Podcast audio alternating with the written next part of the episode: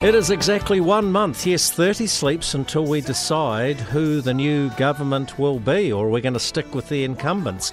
Winston Peters will have a major role to play, as he does sort of seem to every time we roll round to an election. Here's an opener for you, Mr. Peters. Why are you not at the Ag Leaders Rural Issues debate at Mystery Creek tonight? Have you dumped farmers for a minor leaders debate? And are you a minor leader, leading a minor party? Well, it's not a minor leaders debate. It's the debate about health in this country, and it's in Auckland. And our agricultural spokesman, Mark Patterson, is going to be at Mystery Creek. A seriously informed guy, a present-day farmer, and someone who's got parliamentary experience. So, you know, this is the person that we want there speaking for us. Yeah, but uh, the Greens are sending James Shaw. We want the organ grinder, not the monkey. Well, with the greatest respect, these Greens haven't got anybody who knows anything about farming and much else, really. I'm sending someone who knows a lot about it. What did you make of last night's One News poll? Has you at uh, 5%. I see the stuff rolling poll has you at 4.82%. A lot of people, as they always do, are writing you off. You seem to reckon your own polling puts you at about 7. What are you smoking? well, actually, it's the most comprehensive poll that has been done in this country, and that's why we're very confident that and polls are always behind the events, they're not in front of them. And uh, we're rising very, very rapidly, and we're very confident. And Jamie, they aren't packing the halls out all around this country because they don't want a party called New Zealand First. That's the difference. You see the other guys that are on TV. They got about seven people in front of them. They're standing by the side of the road with a whole lot of other party people with banners. But we're doing it the real old-fashioned way, going out to see people who matter, and that's the voters. Here's a question I threw at the Prime Minister, Chris Hipkins, yesterday. It was about you, so I'll repeat it. Is Winston a shameless, race baiting political opportunist, or does he reflect what a good portion of Kiwis are quietly thinking? Did you him? Did he miss it? Well, he said you were the former, not the latter. Oh, did he just? Yeah. Uh, well, look, I'm not concerned about that because as someone who's been involved in politics a long time and who represented at the beginning of his legal career a serious number of both Maori and European landowners who were being having their land taken off them by the then Labour government. Uh, I've got a record of acting for people who, um, on principle, are being wrongly treated by government, and I'm not concerned about what some people who don't know what they're talking about might think. And when it comes to this issue that I raise about Maori being indigenous or not, you know something? Everything in history, including famous politicians like Sir Peter Buck and and uh, Ngata and others, are on my side in this context. That's what they said. I'm just repeating a fact, and some people can't stand facts anymore.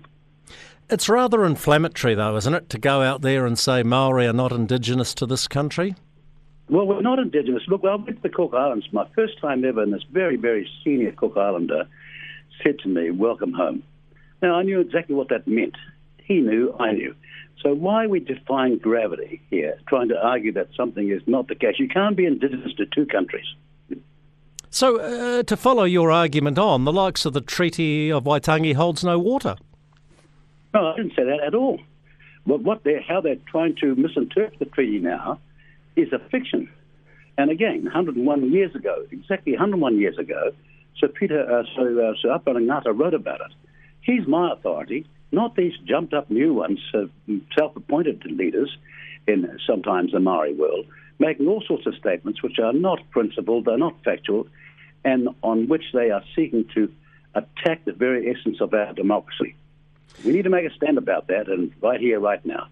You seem to have a good relationship with Christopher Luxon. I've seen it at the field days. You were very jovial, chatting away in front of our broadcast cube while you while you were waiting to go on air. Could you potentially be an easier fit as a coalition partner for him than David Seymour? Because he seems to have copped a wee bit of flack in recent days about overplaying his hand, maybe being a bit arrogant, pushing his weight around. Are you cuddling up no. to Luxon? You've seen that uh, horse ad. Uh, to run a government, you need experience, and this is not my first rodeo. And this is a time for adults in the room, not people playing childish schoolboy games about what they want. This country is in a serious crisis, and all your listeners know that.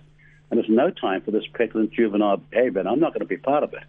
Are you in danger of being like dateless and desperate on the crossbenches?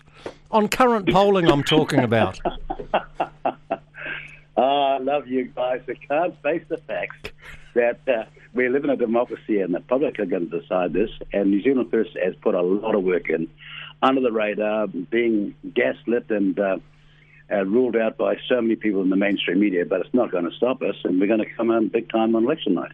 Just to finish on, Mark Patterson, who you're sending down or up, in his case, to Mystery Creek for the Ag Leaders Rural Issues debate tonight, what will his message be to those three or four hundred farmers and a whole lot of people watching the live stream on the Country and Herald websites? What will his message be? His message will be that New Zealand First has got a number of people in it that come off a farm and who have never forgotten how important farming is to our wealth creation, that 82% of our export wealth comes from it. And unlike some people who just use the farmers and forget about them, and there are in Parliament a lot of them, New Zealand First has never forgotten that and we've defended that to the hilt. And that's why we brought in the Provincial Growth Fund to ensure, ensure the provinces got a fair go for the first time, even though the National Party said it was a slush fund. You know that. Everybody knows it. But the reality is, uh, if you want to see what uh, parties' records are in backing farmers, then New Zealand First has got the record. Others have used them, but we have not. Winston Peters, thanks for your time. Always appreciate it. Thank you very much. Cheers.